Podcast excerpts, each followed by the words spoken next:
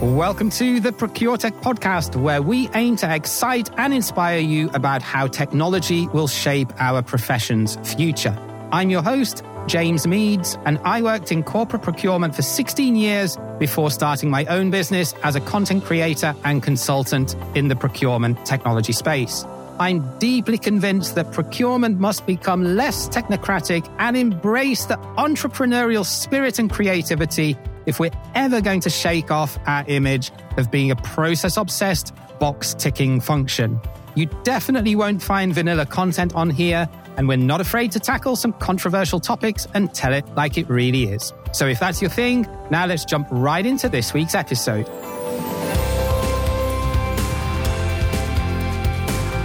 Yes, and a very warm welcome to another edition of the ProcureTech podcast, where every week uh, we bring you something fun and exciting in the digital procurement space, whether it's a practitioner or a solutions provider or an industry influencer. And this time we're actually speaking to a very experienced practitioner in the digital transformation space to really assess where procurement is at the moment and what is preventing them from investing in some of these really innovative startups and procurement tech companies that are out there. So we're going to run through a little bit of history and then dive into really some of the symptoms of what we see out there and how perhaps we can fix it going forward. So my guest to talk about this topic is my good friend Karthik Rama, who also goes by the name of the procurement doctor. Karthik, very warm welcome. Hey, James, thanks for the welcome. And it's, so, it's a pleasure to talk to you again. Yeah, I was looking actually. So you were last on the show back in series one in one of the earliest episodes. Absolutely. Yeah, episode eight, I think it was, which was way back in spring or summer of 2020. A, a lot, a lot's happened since then as we were, as we were talking before we hit record. So may, maybe before we jump into this, just set the scene. How did you get into this space, Karthik, and what's your background? Yeah, sure. So uh, I come with a total of close to two decades of experience. So I was a procurement practitioner and uh, I used to do the day to day regular procurement job as a buyer and then as a category manager and things like that.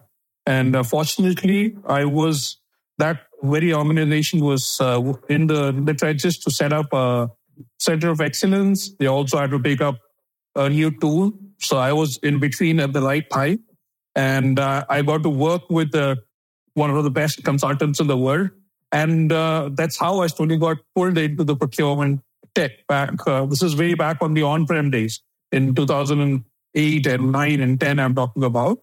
Uh, and uh, back then, somebody had offered me a job in a, one of the biggest procurement tech companies. And I didn't even know what the heck this is. And I rejected it. I thought, you guys have such a bad solution. Why should I even join you, you know? And uh, after six, to eight years, that very tech solution has been my bread and butter for a long time because I, I moved from the procurement space uh, into procure tech space and I keep jiggling between different roles within procurement. But uh, this has been my breadwinner for a while. Uh, the last, at least I would say, uh, a decade, a decade, maybe 12 years, I've been doing procurement tech consulting to a large extent, right from I've been called upon uh, on second opinions where there's somebody else who implemented a solution and they've had issues they call me and say, Karthik, uh, uh, are we going in the right direction?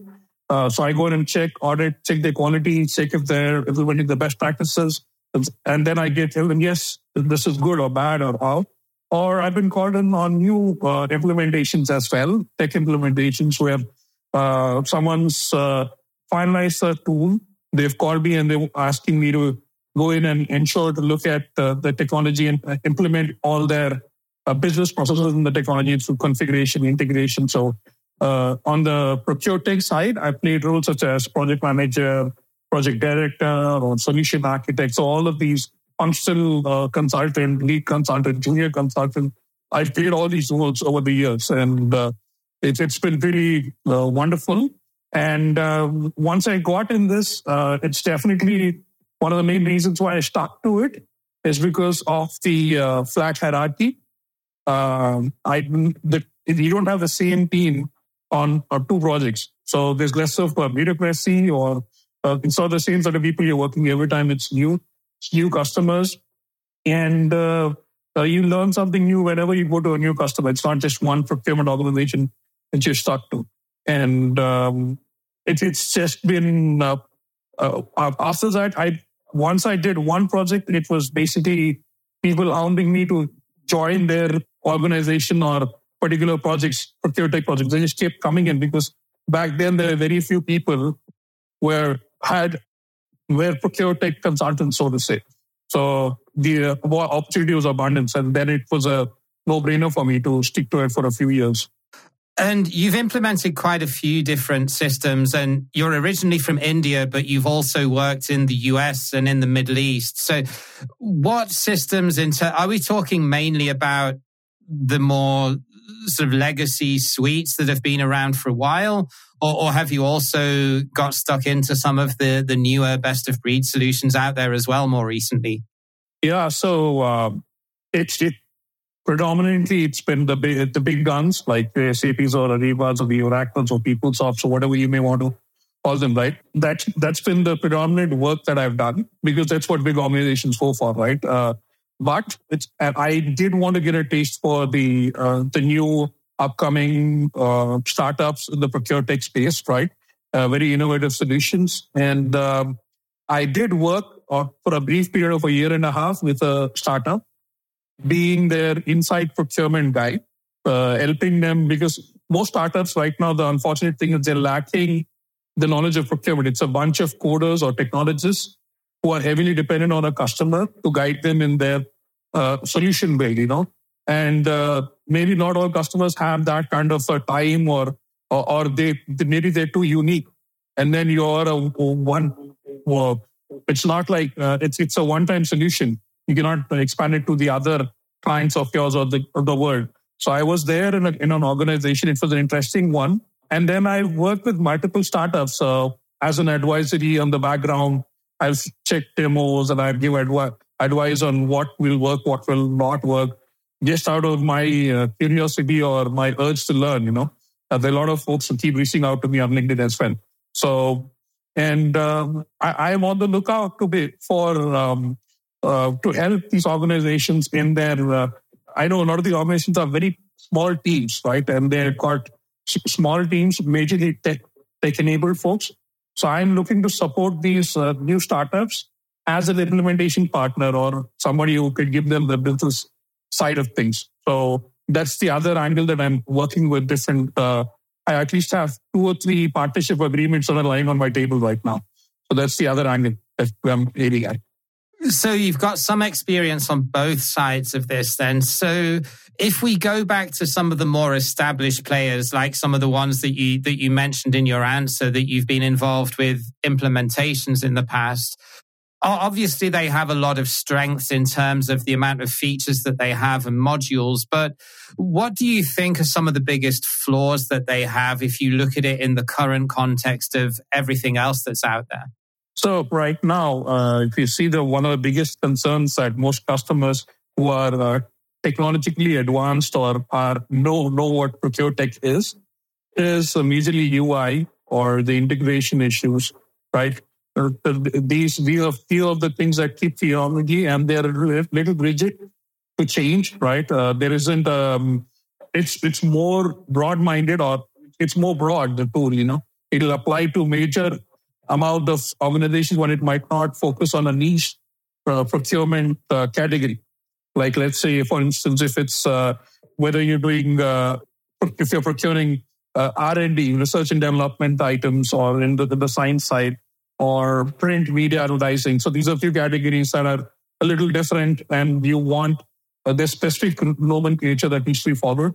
So you have to do a lot of twisting and turning in the configuration and make it happen and still the customer might not be happy with it. So that's the downside. It might seem like, uh, yeah, it might seem like if you go back in, in, in the days of old, right, when they were only ERPs, you're fed up of seeing those blue screens, right? Uh, whether if it's if it's a, a DOS prompt system or it's Nexus or whatever, right? We used to get, but few folks enjoyed it, just hitting the shortcut keys without using the mouse, right?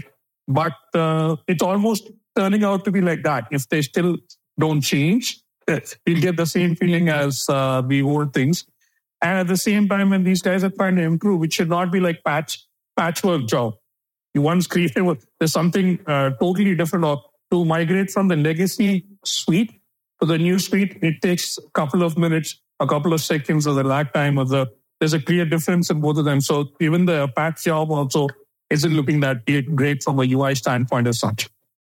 Yeah, you mentioned a couple of categories. I would also add uh, freight and, and transportation sourcing as well is another one that's really difficult. It's a it's a square peg that's very very difficult to to fit into a round hole. So bearing that in mind, then do you feel now that taking a best of breed approach is best, or or do you still think that these suites have a future uh, and it's just time for maybe a new, more modern set of platforms out there that are that are offering that sweet technology? So, uh, classic consultants answer it's a yes or a no. you know, uh, there's no one way because I don't want to be in whoever's listening to this podcast and saying that, oh, can't fix that, let me go and go with best of breed. It's definitely not going to work out just by barging in, right? Some bit of background that you need to check, right? If you're looking for best of breed, you need to look at if, if are you uh, inclined, is your procurement process very complex, like that example that you told, right? where you said freight, onboard, or whatever, uh, or let's say science R&D, is it that complex that a regular suite doesn't work work with? Are there any specific needs? And uh, how is the integration uh, going to be? Is it uh, state of the art, even the startup, or is it very essential for your business procurement process to be in the cutting edge technology?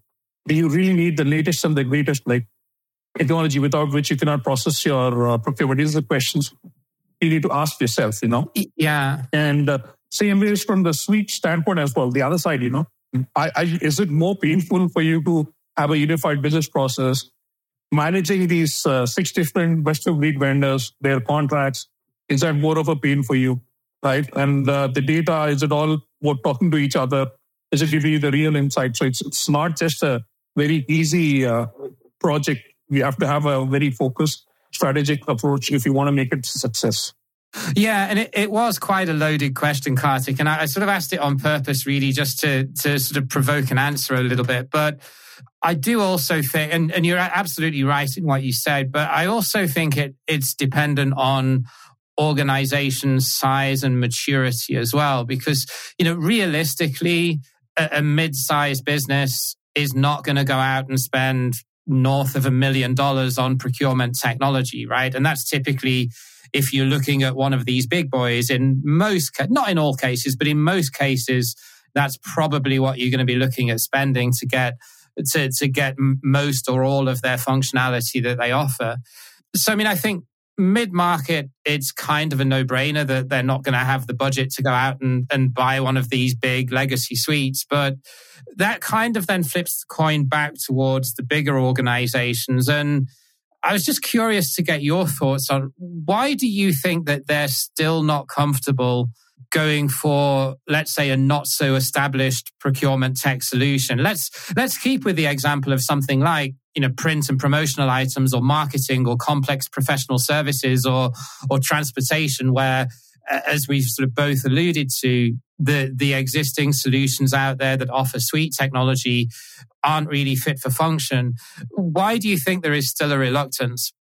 Well uh, predominantly or traditionally right these big organizations are very uh, they majorly focused on risk mitigation they want to look at scalability and uh, capacity, right? You know, in terms of the organization because they're thinking long, long term, and also they are very much. In, uh, there's a lot of a bad rap about the integration challenges as well, and uh, they're heavy on uh, customer references.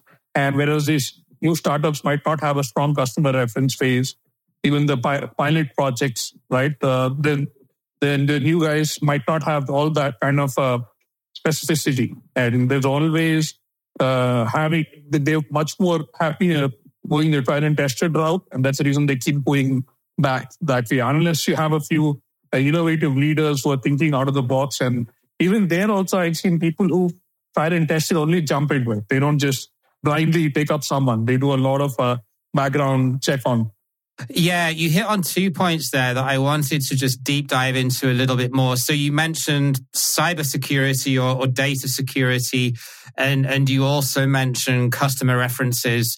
A new startup or a, or a young startup may not have a big long list of, of testimonials and reference cases.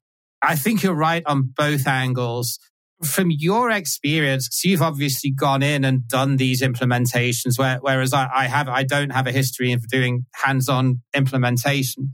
Do you feel that the reluctance, or should we say the, the conservatism at the organizational level in these bigger companies, do you find it tends to be coming from departments like legal and IS? Or, or have you also found that it's just procurement leaders that are very risk averse and, you know, going back to the old saying, nobody ever got fired for, for, for hiring IBM or, or for, or for sourcing SAP in this case? Yep. So here, I'll, I'll tell you what the procurement, yes, to a large extent, right? Because they don't want to take the risk of, uh, or risk of choosing the wrong solution and then getting a bad rap right? Uh, but no matter what, it depends on again the organizations. Few organizations, it's IT's decision to to make the call, or its procurement is just being the site support function, giving their features or functionalities they're looking for. So it, it depends. But still, uh, all these departments, if they get a chance, they would definitely prefer someone who's tried and tested. They don't want to take a risk, uh, a risky decision. You know, if there was a risky decision, they're three or four additional steps as to can you sign up the risk memo? This has to go to the CEO. He has to say okay with it because we're spending so much money. Uh, our data is very important. We're in the medical industry. So our patients' information, all this stuff comes in. And then everybody's basically lifting their hands and passing on the buck to the next guy to give a sign off on it. The, we got we got these business processes which are uh, ensuring that you don't take a risky decision. And uh, that's basically enabling folks to not take something challenging, right? So people just shy away from it. You said it in a very diplomatic way, but uh, I'll say it. Uh, I'll I'll say it in a way that uh, I grew up in a coal mining town, so I tell it like it is. what you're saying is there's a lot of senior people that are being paid a lot of money that are sitting on their hands and uh, and, and, and and not and not making a decision that's perhaps best for the business, and just want to take the safe option. That's right, absolutely. So people yeah. are people are worried. People are not sure because that, that's where folks like you and me come into the picture. If they're not sure, they should educate themselves while involving the right folks and take an informed decision.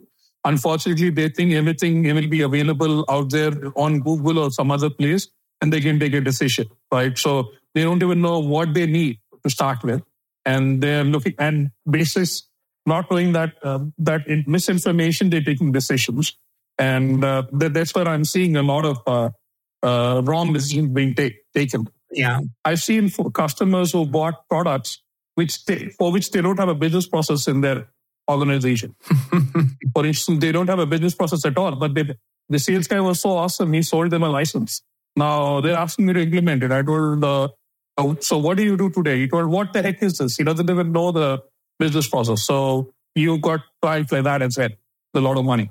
So we got to definitely know more about your business or under, take a little time and it's not a hasty decision like they want to buy uh, it's not a, a, a, a, very simple purchase you know you need to spend more time around it. Yeah so i think that that's a great summation in terms of where we are at the moment. I, i'd like to look and glance a little bit more towards the future now and and just think if we if we put like the mega corporations to one side you know if we put the fortune 500 businesses to one side even if we take this into consideration that generally people in larger businesses and enterprise organizations are pretty risk averse and everyone's watching their back and there are a lot of functions that have to justify their existence do you think that the tide is starting to turn? Because when when i go to conferences or when i speak to people in the industry there does now seem to be much more of a focus on the fact that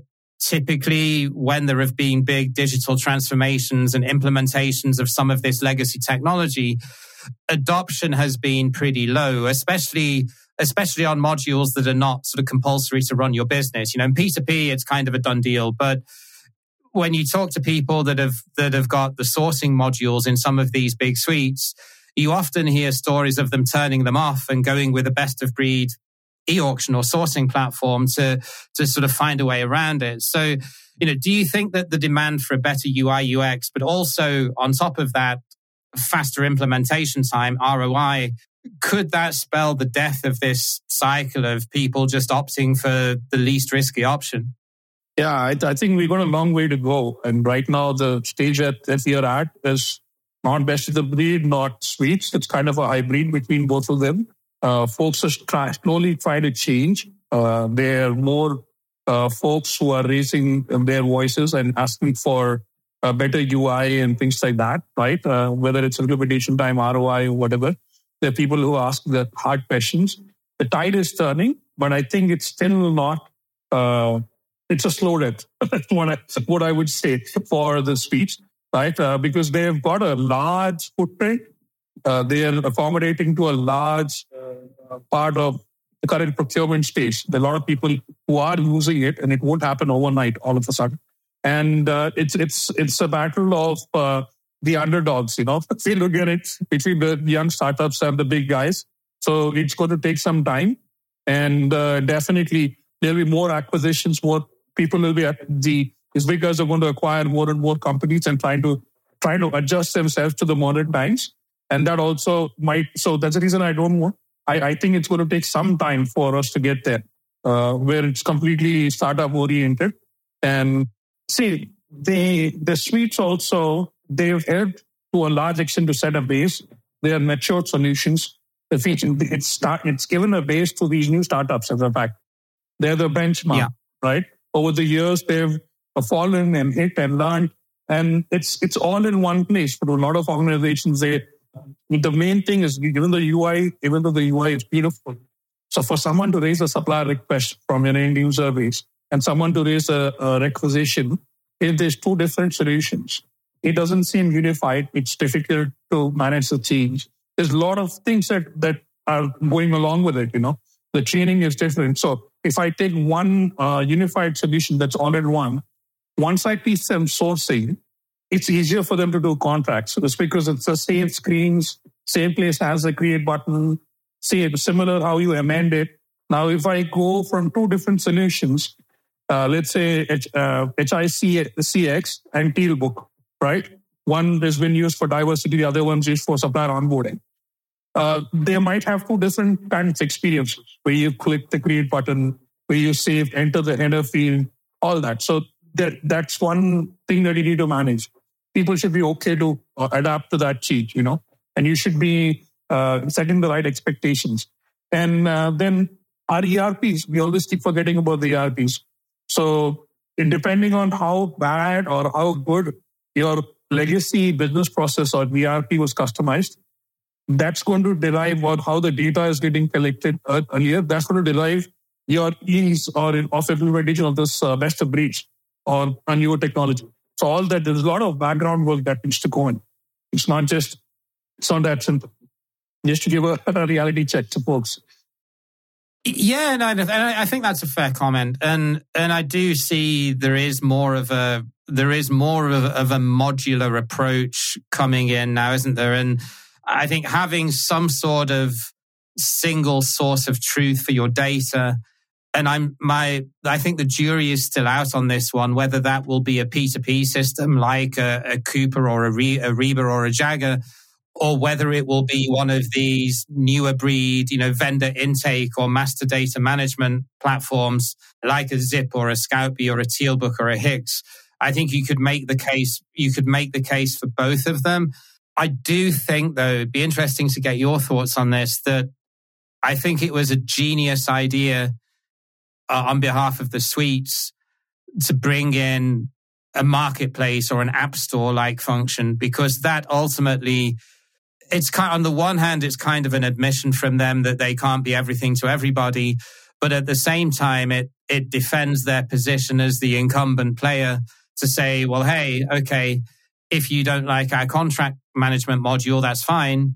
don't buy it, we won't bill you for it, and you can uh, and you can bolt on a best of breed contract lifecycle solution that communicates with our, our platform. So I do agree with where you're coming from, but I, I, I think having done that and having implemented marketplaces, it's given them a step ahead to defend against some of these vendor intake or, or master data portals as a potential challenger to that role as being the central source of truth for supplier data.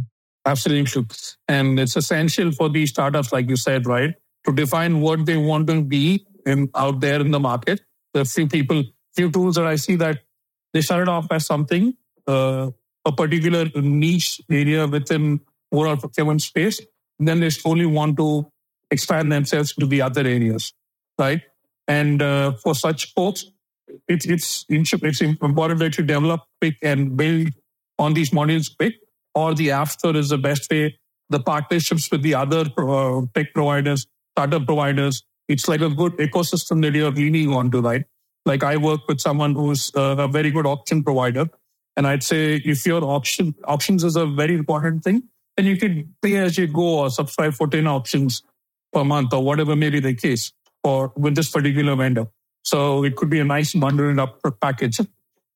Yeah, hundred percent. And you know, even in my own business now, I'm starting to push, you know, offering what I do, obviously knowing my way around the space and having a lot of contacts to to help procurement tech companies to build partnerships and alliances with other solutions providers that are playing in a similar space but are not direct competitors. Because i think to your point it's almost like having a, an extra sales team without having to to hire extra people. And they run the risk, don't they? If you started out originally as a really innovative best of breed solution that did one thing really, really well, you run the risk of one day becoming bloated like some of the legacy players that we're now looking at and saying, you know, perhaps, yeah. you know, perhaps they tried to grow too quickly or be everything to everybody and they failed well, not failed, but you know, have in some cases been acquired or have had to sh- shed a lot of employees because they they tried to be everything to everyone and ultimately didn't succeed. And uh, do you see that risk happening to some of the others out there as well that started off really slim and agile and are now trying to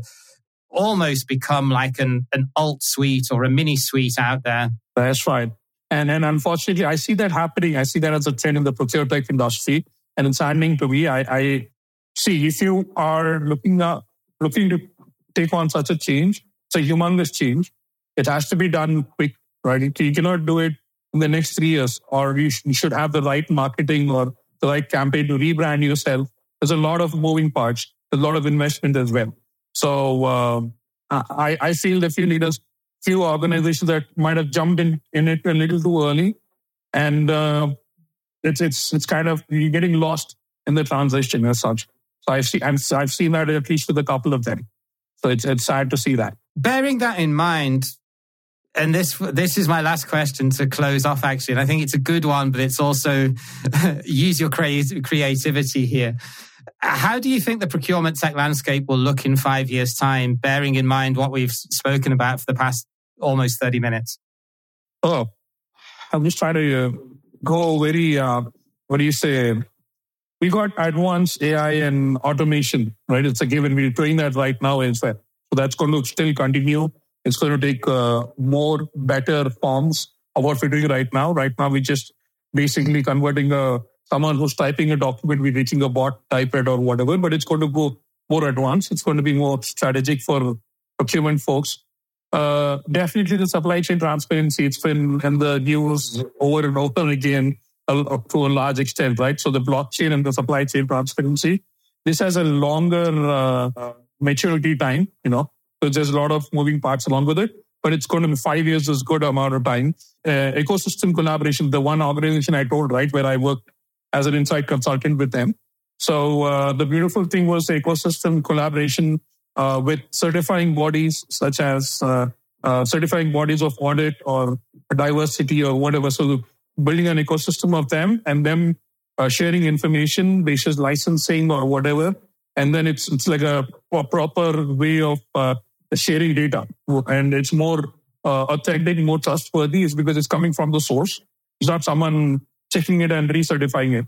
Um, sustainability and ESG integration for sure. That's uh, going to be a very, very big deal. Uh, mobile and cloud solutions, that's there. It's going to further go higher and higher because they want to make it as cheap as possible.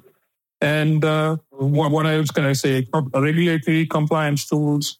Uh, integration is going to be very big as well.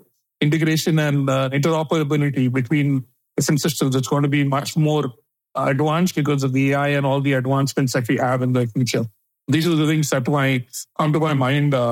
Maybe quantum computing to some extent. I don't know whether this is going to be a case or something around that, but that's going to be interesting, right? Let's look around that uh, space as well. So maybe that's maybe 10 years down the line or eight years down the line. Interesting. There's one that you didn't mention that I thought you would, especially being being based in India, and that and that is the low code no code revolution. Because one of the things one of the things that i'm looking at really closely now and especially as someone who uh, from a lifestyle perspective plans to spend european winters in latin america i think this offers a huge opportunity especially to small and medium sized organizations in emerging markets that that can't perhaps afford to buy software that that that, that is marketed to US and European customers if you can get and even using something like Airtable or Jotform you can get a pretty simple contracts repository or or uh, or invoice automation platform in place or even a contingent workforce management if you're working with just a handful of contractors. I think this, I mean, cybersecurity to one side, because that obviously throws up a number of other concerns, but I think this offers huge potential for businesses that historically wouldn't have been able to afford cloud based SaaS that is aimed at more enterprise size or, or Western businesses. Absolutely. Uh, and that's a great catch, uh, James. So like we spoke ahead of the interview as well. I've done that with folks like uh, doing small automations, whether it's uh, their in-house tools, in the SharePoint side or the Google Drives or whatever, because uh, I've seen people losing a lot of money uh, without using tech. And it's a small factory, uh, which is uh, creating a sub sub component of a antibiotic. Okay. And if there's one, if the recipe goes bad, they lose a lot of money in one batch. So it's a simple issue, but it's because people are writing in a notepad and then updating it on the board, such kind of things. And uh, uh, low code, low code, such a, I, I use SharePoint for my, it's my friend's company.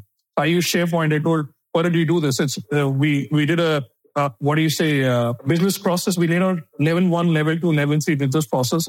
Then we called people, we asked for the problems and uh, we understood that this is the biggest area and we checked whatever losses they had in the last six months and then I put in a SharePoint site where somebody with a little bit of computer knowledge is able to do it. And uh, it's the the loss has come down to a large extent and he's taking more profits. So something like this. This is a SharePoint example. But we could do something very similar in many areas. And they may not need the entire solution also. It's just a small piece that they're looking for right now.